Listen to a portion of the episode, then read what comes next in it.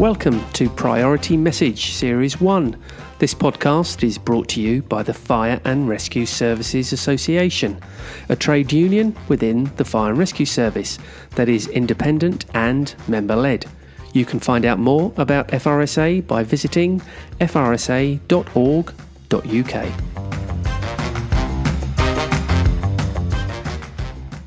So, welcome to Priority Message, the podcast from the Fire and Rescue Services Association.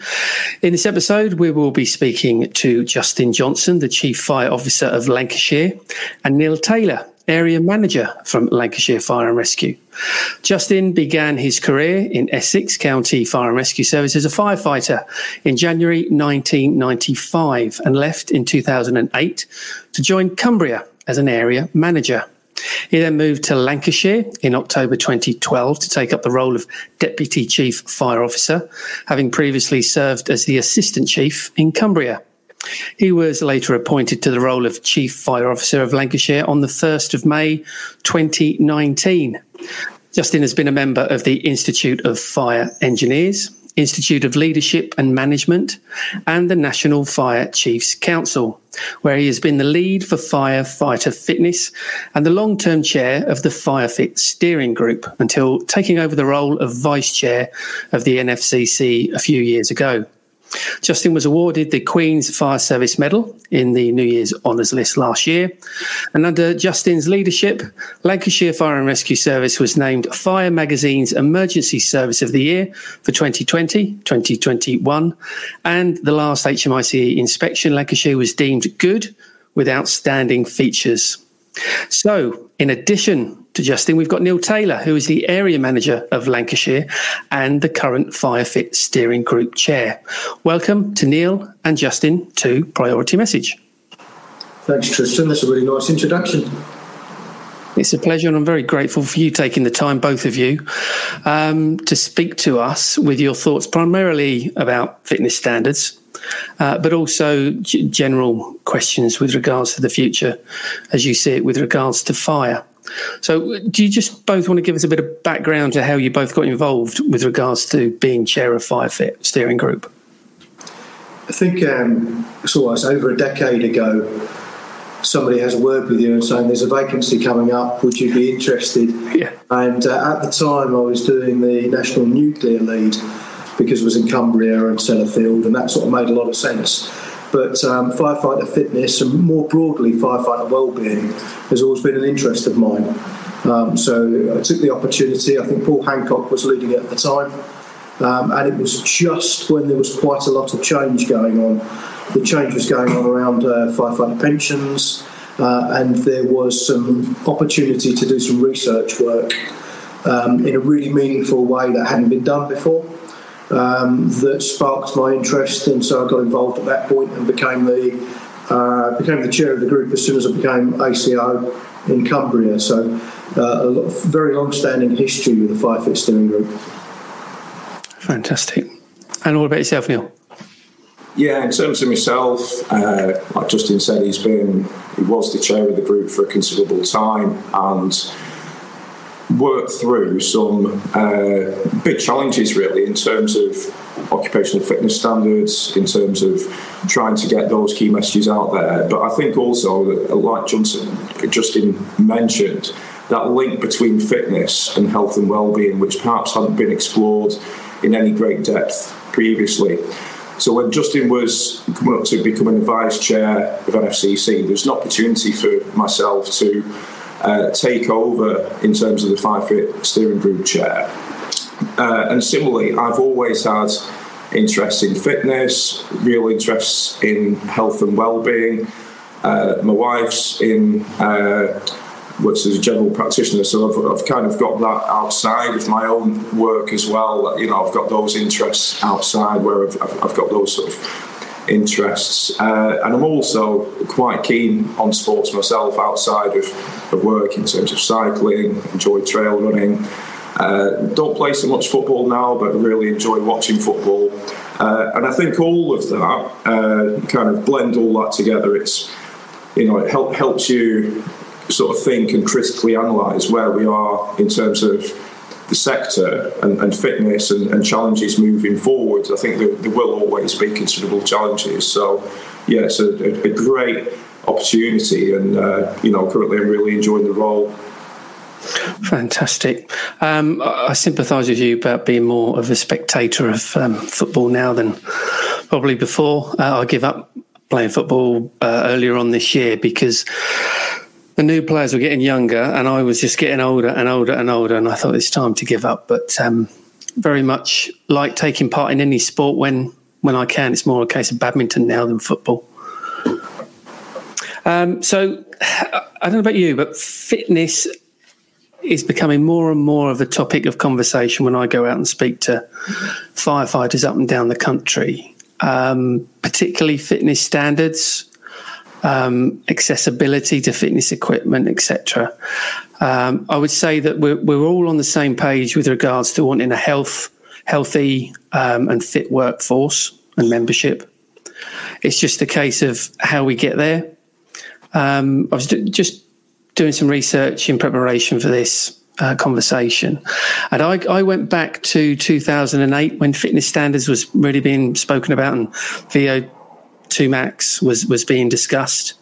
And I didn't know what your background was to that when you first um, got a good understanding of the importance of, of fitness levels and the connection with VO2 max and how it was measured and how it was assessed.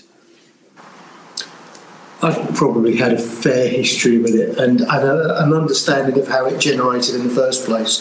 I mean, the FireFit Steering Group originally wasn't an NFCC group or, or, or even then a CFOA group. It was uh, fitness advisors from individual services trying to get together to develop best practice and you know working independently i think to draw together what information was out there and to come up with recommendations and that's where the first um, the sort of 42 vo2 standard came from uh, you know really drawing in on on existing literature and then after that some work was done around uh, point of entry selection testing and how you um, can come up with a set of tests that are applicable to people that don't have fire service experience, that um, will tell you whether they've got um, you know a reasonable or a good chance of being able to come successfully through recruit training, but never really told you what standard you should have once you were in the service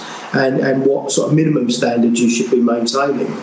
So the, the piece of work that was um, part funded by the Fire Research and Training Trust and done in association with the University of Bath was to, to ask that question what is an appropriate standard for a firefighter to maintain to be able to do their job um, successfully and to look after themselves and, and you know also not to put others at risk. Um, and one of the first things they would have done, or one of the first things they did do, was draw in a lot of data that was already out there and try and um, understand what the research piece had been in. Uh, but sometimes that research is done in other countries and they've got different ways of operating, they've got different PPE. So there's lots of things you need to take into account uh, that forms your baseline. At the same time, um, another question was being raised um, and that was in relation to changes that were that were being proposed from the government in terms of the firefighters' pension scheme, um, which was about the normal age uh, that a pension would be um, accessed. And Dr. Tony Williams, who was um, working in our sector as a provider of occupational health services to a number of fire services, uh, was commissioned to do a review of the normal pension age.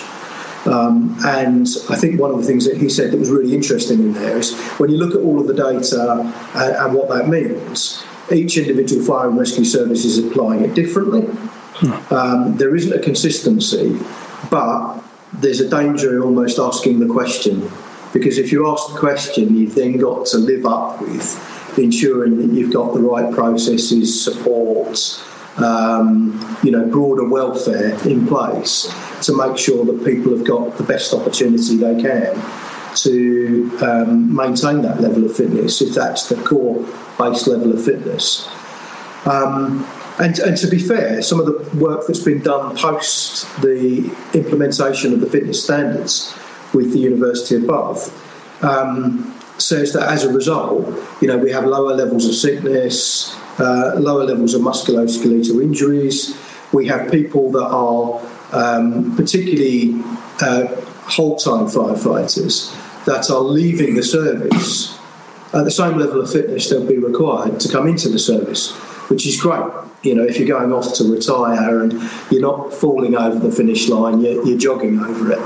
Um, so the, the, the, broad benefits are really strong. Um, but as with all things fitness and standards, there are always complications and individual circumstances um, that sometimes we don't know how to grapple with as effectively as we could on an individual service level. Um, and so we came up with the best practice guidance. Now, the best practice guidance was, um, say, Home Office published, um, but was a combination of the um, employees and employers side of the NJC to come up with um, some best practice. But best practice doesn't apply always at an individual level. You know, there are things like reasonable adjustments, trying to work out what's appropriate um, for a given circumstance. Um, I was on a station visit last night, an, on-call station, and you, you really need to tailor in those fitness standards with what that group of people need at that particular time. So, yes, you need to reach the fitness standard, um, but is it appropriate to potentially restrict people's roles whilst you're going through changes within a unit to keep it on the run and available, but to also make sure that everybody's safe for a risk assessment process. So it's always evolving and always changing. So just just on that point, because I think it's a valid and very topical point about fitness for role, um, something that we've had discussions with, certainly with your dep, Steve, um, with his wearing his NFCC on-call lead hat, was if somebody doesn't meet the level of fitness currently, which is 42.3, um, could they fulfill part of the role? So rather than being taken off the run, could they fulfill part of the role depending what their current skill set is? So the usual example would be you're a driver, and uh, this is obviously predominantly an on-call station, and the appliance would be off the run if that individual was taken off the run because they are a driver that's available most of the time. I just wonder what your thoughts were and whether Lancashire practice it or not, um, as to having a varying level of fitness depending on what the ask is from the service for them to perform. I understand entirely the question that you're asking, and it is something we are actively going through at the moment. I mean, if you took, um, for example, somebody going for a fitness test, um, failing the fitness test, the next question is why. Um, and let's understand that from an occupational health perspective. So, what, what's the trigger for that? Is it a change in lifestyle? Is it uh, a medical condition? Is it uh, a temporary medical condition? Is it something, um, for example, um, that will be time bound and that you can overcome? Or is it a process of, you know, somebody's aging, they're struggling to maintain the level of fitness? Um, what could you do under like an individual assessment in order to ensure that they're um, they're appropriately restricted in terms of the activities you want to do? I mean, the highest risk activity we do is go inside buildings with with breathing apparatus on. Um, and one of the reasons I say the higher risk is because you are away from um, being observed, and it's difficult to withdraw somebody. Um, so when somebody's operating outside, although it can uh, require the same level of fitness, the control mechanisms around it are a lot easier. Correct. Yeah. And equally, I'm, i remember when I joined, uh, you know, some 29 years ago, you would come off breathing apparatus at a certain age whether you're fit, fit enough or not. Now, I don't think we can certainly put it around age now, but we, we should be allowing ourselves, particularly, I think, in the on call environment, to, to raise that question and do that individual assessment um, around somebody's needs, but also around that individual unit, the station's needs. Um, is somebody willing to stay on for a bit longer but have their role limited um, I'd still be wanting to put them through the fitness tests and then meeting the minimum standards.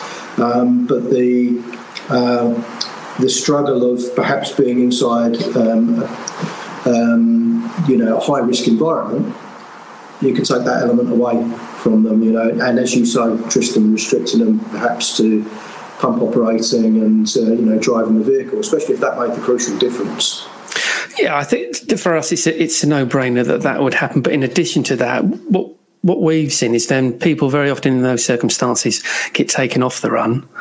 They're then detached from their crew, detached from their station. Uh, they don't feel that connection. Then you've got mental health coming in into that as well. And if they're not within that environment, they, they all of a sudden lack the motivation to maintain and attain the fitness level that, that is required in the first place. So we see lots and lots of benefits for you know firefighters, the individual themselves, and the public in terms of still having a service, emergency service provision locally. Uh, Tristan, I think the other thing uh, for consideration is uh, in, the, in, that best practice guidance Justin mentioned, uh, published in, in 2016, uh, one of the appendices in there gives a, a fitness sort of process map. Uh, yep. And it's the, the green, amber, red, which I'm, I'm sure you're familiar with. So I'll, I'll put that on the screen because I'm glad you've spoken about that. I should be able to do that. Yeah, so Appendix A, uh, it's the green, green, amber, red. So you, obviously, if you're above uh, 35.6, but not, not quite 42.3. Uh, you are in, in the amber, if you will, according uh, to that. Now, as it says on there, you know, if, if there's a, uh, a PARQ pre-activity uh, risk questionnaire in place uh, and the support from that wider group of stakeholders, including occupational health, the line manager, uh, the PTI, etc the, what, what you do have an opportunity to do there is, is to provide support to the individual uh, and to try and keep them on the run. So a lot of services now have started introducing the, the drilled ground assessment, which again did go through rigorous research and uh, there was gas analysis done. There was all, all, sorts of sort of testing done around that to ensure that it gave a, a predicted, uh, you know, high level of confidence around that predicted uh, sort of fitness level, if you will. So that, that, that can be done. You know, what we found are some individuals, not all, but some individuals are actually better suited to do that ground assessment than yeah, they are the, the multi uh, stage fitness test, for example. So that, that's one example there. Uh, I also think, you know, really do firmly believe we need to be uh, you know, is guidance at the end of the day. You know, I, th- I think in, in terms of serving our communities the best and making sure our firefighters are healthy, making sure they're safe, as well as the communities are safe as they can be. We must ensure we continue to promote, you know, good levels of fitness and those uh, sort of functional uh, levels of, of, strength and conditioning as, as, well. But uh, we do need to take into account that, like you said, there are some challenges, and particularly around the on call, as we know, you know, across the whole country. Uh, so if there's better ways of delivering that, you know, in terms of providing support and introducing some risk assessed, uh, you know, ways of, of reducing the impact on people to keep them on the run in some cases, if that works, then you know I, I, believe that's that's potentially a way forward that we should be looking to explore, and it's something that we are starting to move forwards on in, in Lancashire. Uh, I think the, the, challenge is it just needs to be on a very individual level, doesn't it? Yeah. So best practice guidance makes a lot of sense, covers you know, probably 90, 95% of your overall workforce and you know keeps people fit and healthy links into that broader health and well-being strategy of your organisation all the things you do to try and look after people and provide the right level of support. But there will be those occasions where you say, actually, we need to look at this at a very individual level. And, um, you know, we're used to doing in other things, aren't we? Injuries, um, maternity, where we'll do that individual assessment. Um, I just think the you know the evolution is to make sure that uh, fitness comes into that bracket as well. It can't be a get out. It's got to be because of an individual's needs, coupled with a unit's needs as well. So you, may need um, somebody to be driving for the next six months for you, and they might be willing to do that to help you out um, whilst you're bringing somebody else through development. So um, I think we have to be pragmatic, don't we, in, in making sure that we can deliver the services. Absolutely. I think we're on the same page with regards to that. And just picking up on what Neil was saying, it, it goes back to culture is a topical um, word at the moment, but it goes back to culture and making sure that um, people understand and are educated in, in terms of nutrition, in terms of the importance of keeping fit, the benefits for mental health of keeping fit, uh, the implications of not keeping fit, etc., uh, and to ensure that that network of support is there both not just when when you don't achieve the fitness level, but but continuously to ensure that ideally you never fall off the treadmill as, as a metaphor. Um, because I think that is so important. Because very often, I don't know what the data is, but I can imagine that those that do fall off, it's a heck of a lot harder to get back on than it is not falling off in the first place. Totally agree, Tristan it's a whole package, isn't it? I mean, health and well-being should be seen together. In fact, when we first started doing the FireFit conferences, you know, they were about fitness, and then we started to evolve and started to talk about um, occupational health, and it became a bit of a blend between the two. But over time, it's become about mental well-being. It's become about a whole range of features that try to look at the whole person so when they, uh, when you try to attract them towards the organisation, and ultimately to when they leave your organisation, hopefully um, in a good place, you know, from a physical and a mental well-being perspective. And the, the more features you can put around that in your health and wellbeing strategy for your organisation, the better chance you've got of getting it right. But so true uh, is it of fitness standards as well. So those services that fitness test regularly i.e., um, you know, six months, every six months, then the chances of somebody dropping off in terms of fitness and dropping off a long way is is really um, really uncommon. Whereas if you only fitness test, say, um, I have heard of services doing it every three years alongside alongside the medical. You know, uh, let's be honest, some people will get fit for the fitness test and then ease off. So if you're testing every six months, you, if you're going to drop off, you're not going to drop off far. If you don't drop off far, going around that best practice guidance is really easy. Mm. Um, equally, if you've been left alone for a long period of time, if your lifestyle mirrors the general population and we become less active, more sedentary, if we, you know, put on weight, um, then that task is going to be a, you know, a damn sight harder. Um, so I think it's about a, a constant focus around it. Yeah, I, the, the, reference to the best practice document is really good. Um, that's now seven years old, I think. I think that was 2016. Um, so I'm going to throw out a few, not challenges, but a, a, few concerns. So we can sit here and agree about what should and shouldn't happen, etc. But there's some things that have started to creep in that are a bit concerning for, for us. Um, I'm not going to name any brigades, but I found out recently that one particular brigade that's not actually that far from you are now, if you're off for a period of time of sickness, you have to you have to pass the drill, drill ground assessment and the treadmill. So we've put a challenge out to that because, as far as we're concerned, it's one or the other. You know, whether whether it's the bike, treadmill, shuttle run, Chester step test, drill ground, they all should be broadly measuring the same thing. So if you pass it, you pass it. I didn't know whether you'd heard about that or what your thoughts, or maybe maybe you don't want to comment on it at all. But uh, we we don't think that's particularly helpful in in terms of you know, keeping appliances on the run, keeping people motivated, um, and retaining firefighters. Uh, I'm happy to comment on it, Tristan, but as you can imagine, I'm going to try and do it in a diplomatic way where I'm not talking about. I expect I expect nothing else. And their approach. So I, I, I, probably have a couple of questions for that service as to what it is that they're trying to achieve from it. So for me, if I want to understand whether somebody's got the right level of VO2, um, that that's the thing that protects them and us as an organisation and their colleagues. Um, then a surrogate test is absolutely fine. Because you are testing their, their level of VO2. So, however, you may do that. If I want to understand, say if you've been off for six months, um, particularly if you've been off with injury, I might want to know whether you can achieve the functional elements of doing the job.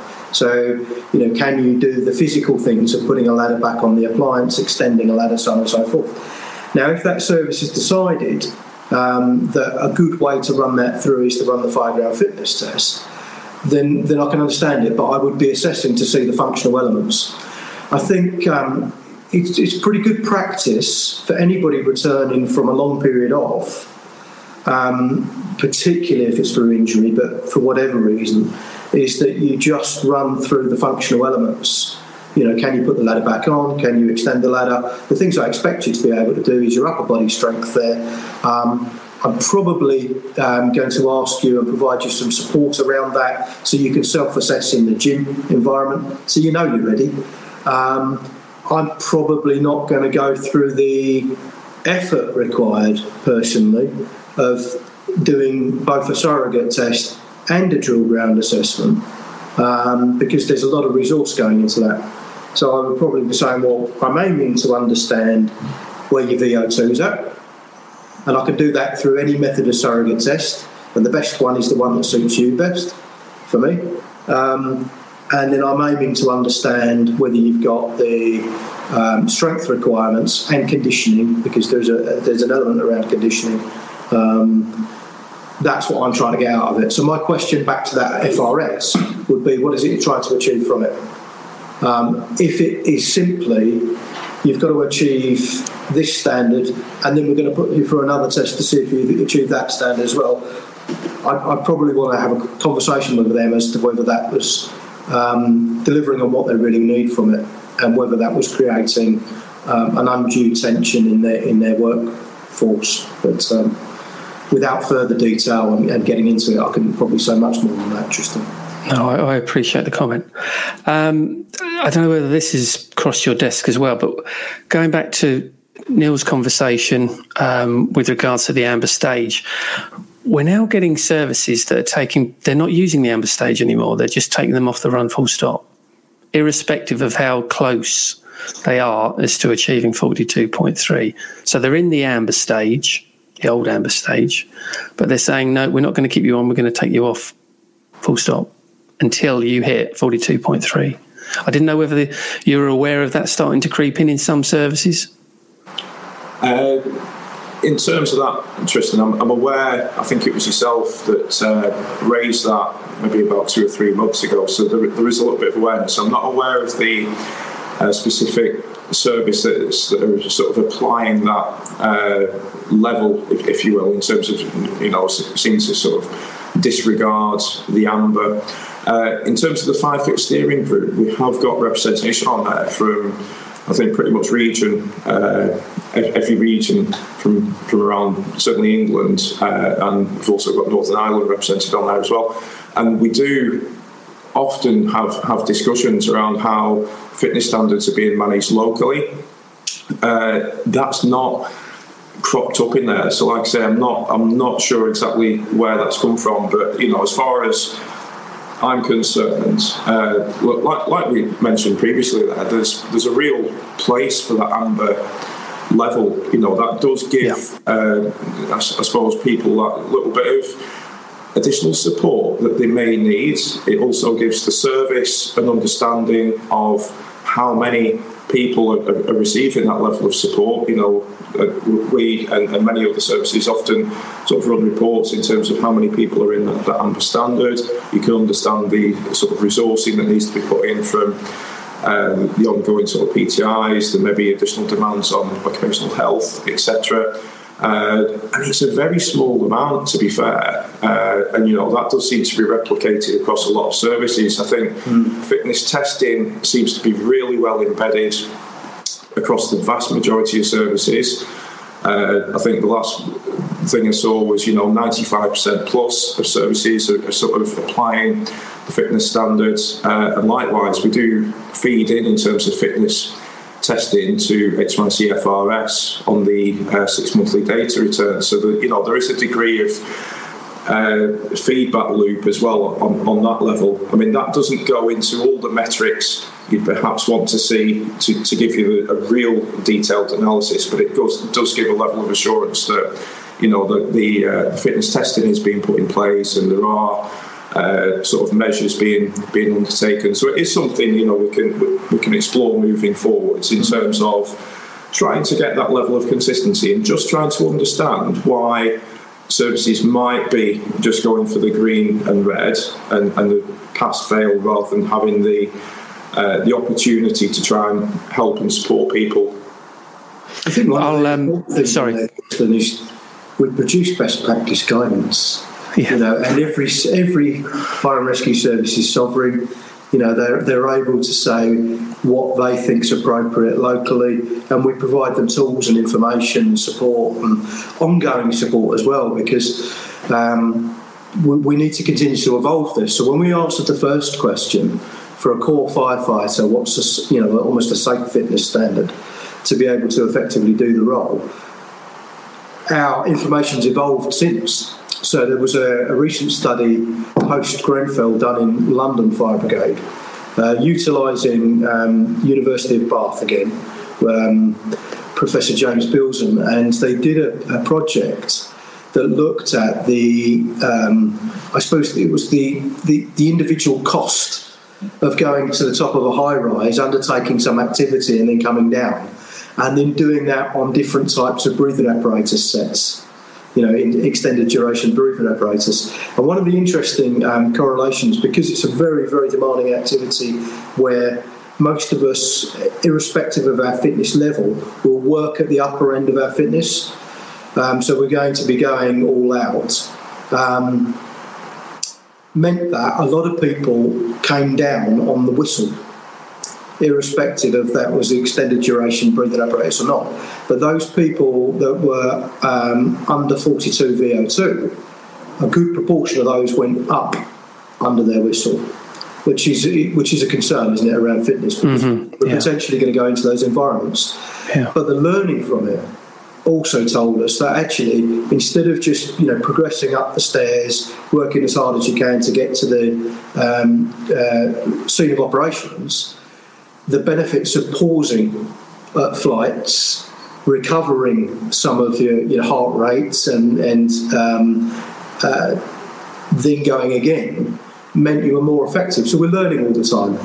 And we're also learning all the time in terms of how to make some adjustments for people, how to do a risk assessment around an individual. And that's what Neil and his, and his team are on with at the moment. And that's before we've even began to ask the question what does it mean from a fitness perspective to be in urban search and rescue or any other specialism within our service that you know currently we, we don't know. We've only got the core uh, role on it. So there's, there's lots of work for the steering group yet to do um, but for every solution there are always unintended consequences that we then have to try and manage through and I think that's yeah. the challenge. Uh, absolutely. And as you said, you know, that document is a best practice. But I think so long as somebody can justify, it's the same with any guidance, isn't it? So long as you can justify doing something differently, then that's that's absolutely fine. Um, just at the moment, in, in certain certain issues that are cropping up, we can't find the justification from some brigades. Uh, j- just picking up on what you said, Neil, about the 95% are applying the standard. Would, would you know, my understanding is that London don't apply the standard. I didn't know whether they were in that 5%. Yeah, it's probably not uh, right to comment on specific fire rescue services. Uh, one of the well, one of the vice chairs of the Fire Steering Group at the moment, uh, Dr. Emily Watkins, is doing a little piece of work on. one of the objectives we've got looking forward is trying to strengthen how we collect data. And then once we've, we've got that in the bag, I think it will open up opportunities in terms of analysis of that data. And then uh, potentially sort of looking forward again is uh, what we need to do uh, as a group and then feeding back in through the, the people program and up into the sector around uh, better prevention strategies, feeding across into uh, the sort of mental health and well-being agenda and all that kind of stuff. So that is a big piece of work. And uh, the reason I've just mentioned that is Emily's currently uh, looking at standardisation around that data collection as well. So that, mm-hmm. that's an on, ongoing piece of work uh, that we're looking at, not just the data collection, but what metrics are we looking to capture, and then what are we going to do with those metrics. So again, there will be. Uh, I'm sure we'll get a, a sort of picture around uh, the country in terms of who's engaging with that process, what we're currently doing, where the gaps are, and you know if, if we can, you know, influence and provide support for anybody that needs it. Absolutely, uh, be getting across that as well. I think that that's that's encouraging to hear because it, there is a void there. I think in terms of consistency and having that that that information available. And you say that's going to the NFCC People Program. Yeah, well, in, in terms of the uh, data collection, that is one of the key objectives we've got on as a group. Uh, I think there have, been multiple challenges getting us to a strong position there over the years. Uh, I don't think we're in a in a bad position, but it's it, again it's that you know range of fire rescue services around the country, maybe all doing things slightly differently. Uh, you know, it's it'd be great to have that uh, that common approach in terms of how the data is collected, what's collected, and then you know potentially feeding into uh, a shared platform some obviously GDPR compliance and everything else, but to have yeah. access to that will give us a lot of benefits uh, to develop things in the future. Yeah, I think particularly as well, when you look at data from your own service, sometimes those margins, those that uh, the anomalies, statistically aren't great enough to tell you enough information. But if you can times that data up over the, the whole of the UK, then you, you start to see patterns and then you start to understand whether the interventions that one service is making is having real benefits or conversely the other way around. The, the other thing is, in some places, it's quite legitimate to have a variation. Um, and I'm going to pick out the strength standards. So, um, the, one of the the largest requirements on strength standards is to extend to lower a 135 ladder as an individual. Um, and that sets the strength standard in. You know, unless you change that ladder or uh, how it operates or how you drill, um, then it's there and it's there for everyone. But there's some services that don't have 135 ladders anymore. Mm. Um, so you should look at what the best practice says and the guidance says and then tailor it in for yourself. So if you're only working off a, a 10.5 metre ladder, then that's going to have a slightly different strength requirement and you shouldn't be asking more of people because ultimately, when you get down to that, uh, the courts of courts of law environment, they'll say that the test has to be um, reasonable to what you're asked to do in the workplace.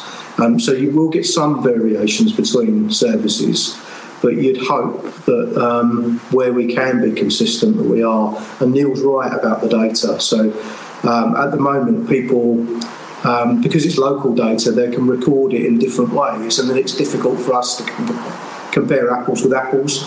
So, um, you Emily Watkins um, on the group um, trying to standardise some of that data, will can only help us out going forward.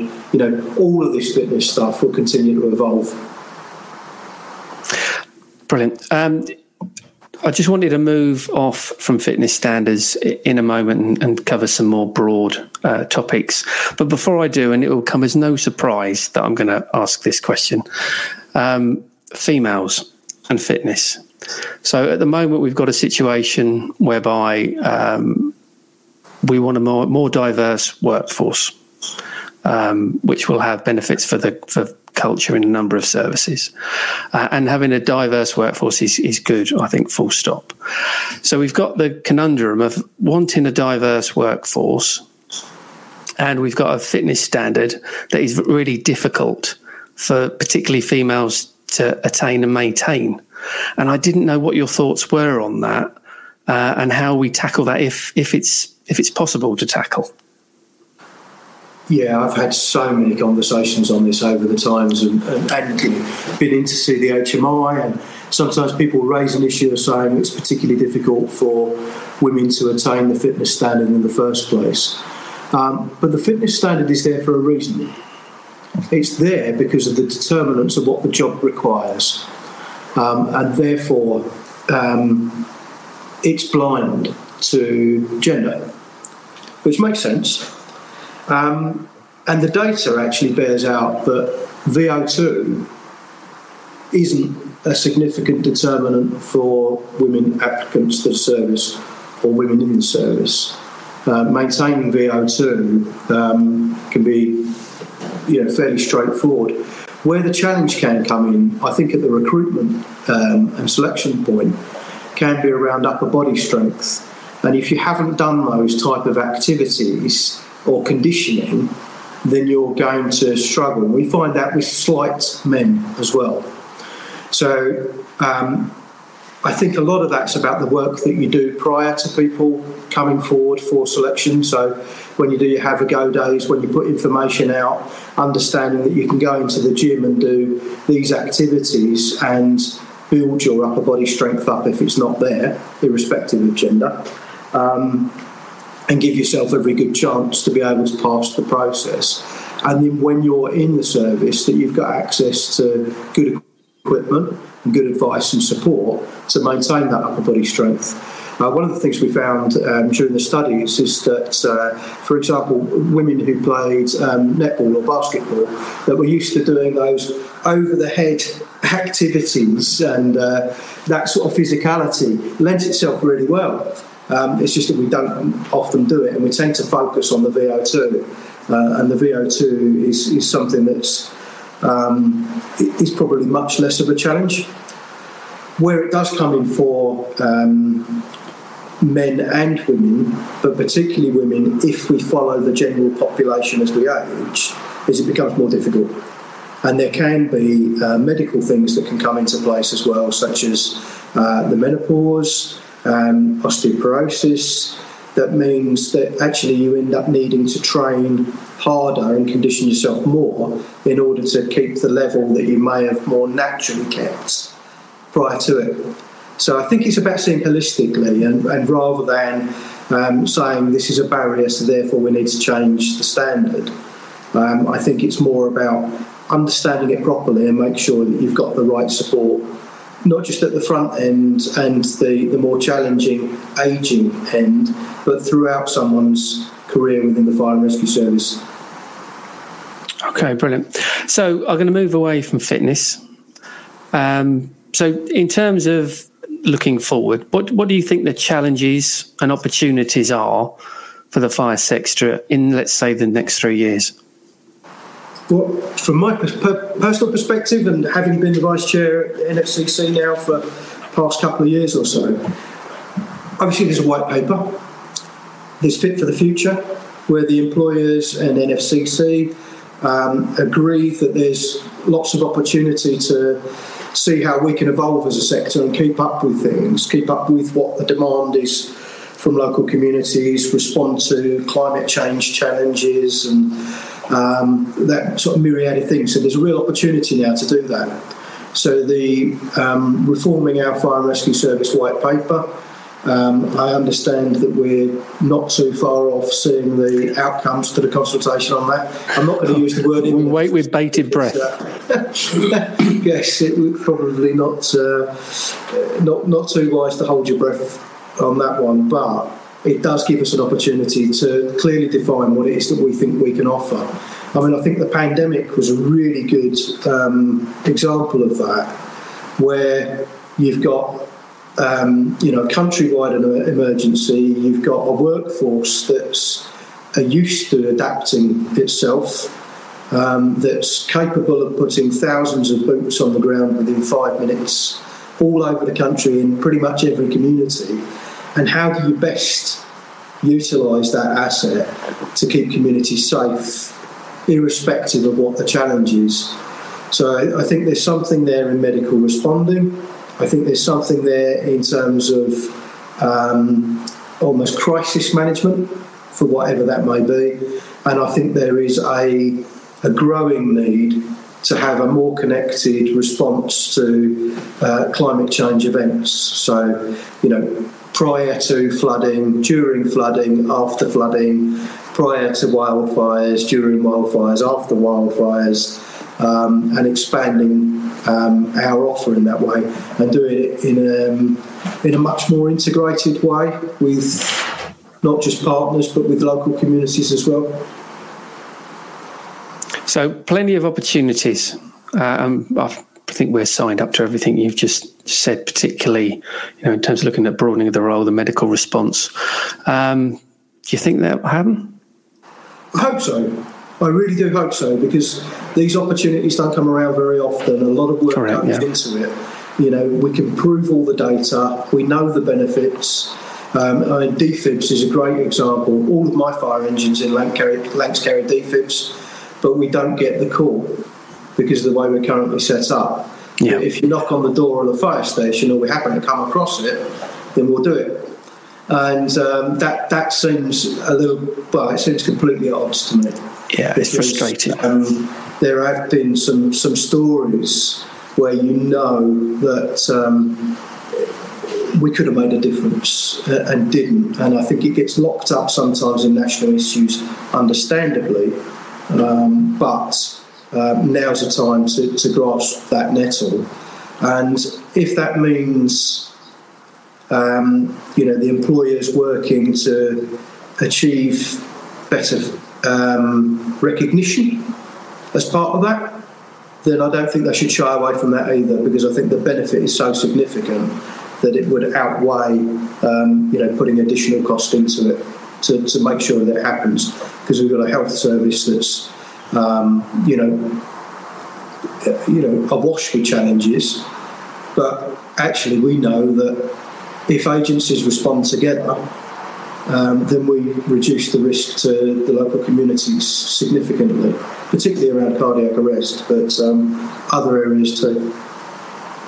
Yeah, I think you know the the pressure that we could take off the NHS with the, with the opportunities and the facilities that we have, the void that we can fill there. I think we really need to start making some proper progress. That'll obviously help with recruitment and retention for on call I think it would also help in terms of diversity because I think different people will be more attracted to the role. There's just so many benefits, and it's just just so frustrating that you know we all pretty much know what we need to be doing and know how to get there, and we just need that extra push. Now's the time, I think. Now's the opportunity. You know, there's a lot of alignment on it. Um, there's a lot of there's a broadening understanding across government um, if we don't take this opportunity this time round, then um, I think that would be a real missed opportunity and, and, and personally really disappointing. So again, Justin, Neil, thanks ever so much for coming on to Priority Message, and hopefully you'll be back soon. Thanks, Tristan. Thanks, Tristan. If you enjoyed this episode of Priority Message, why not subscribe to the podcast and recommend to your colleagues? We hope you will be joining us again soon.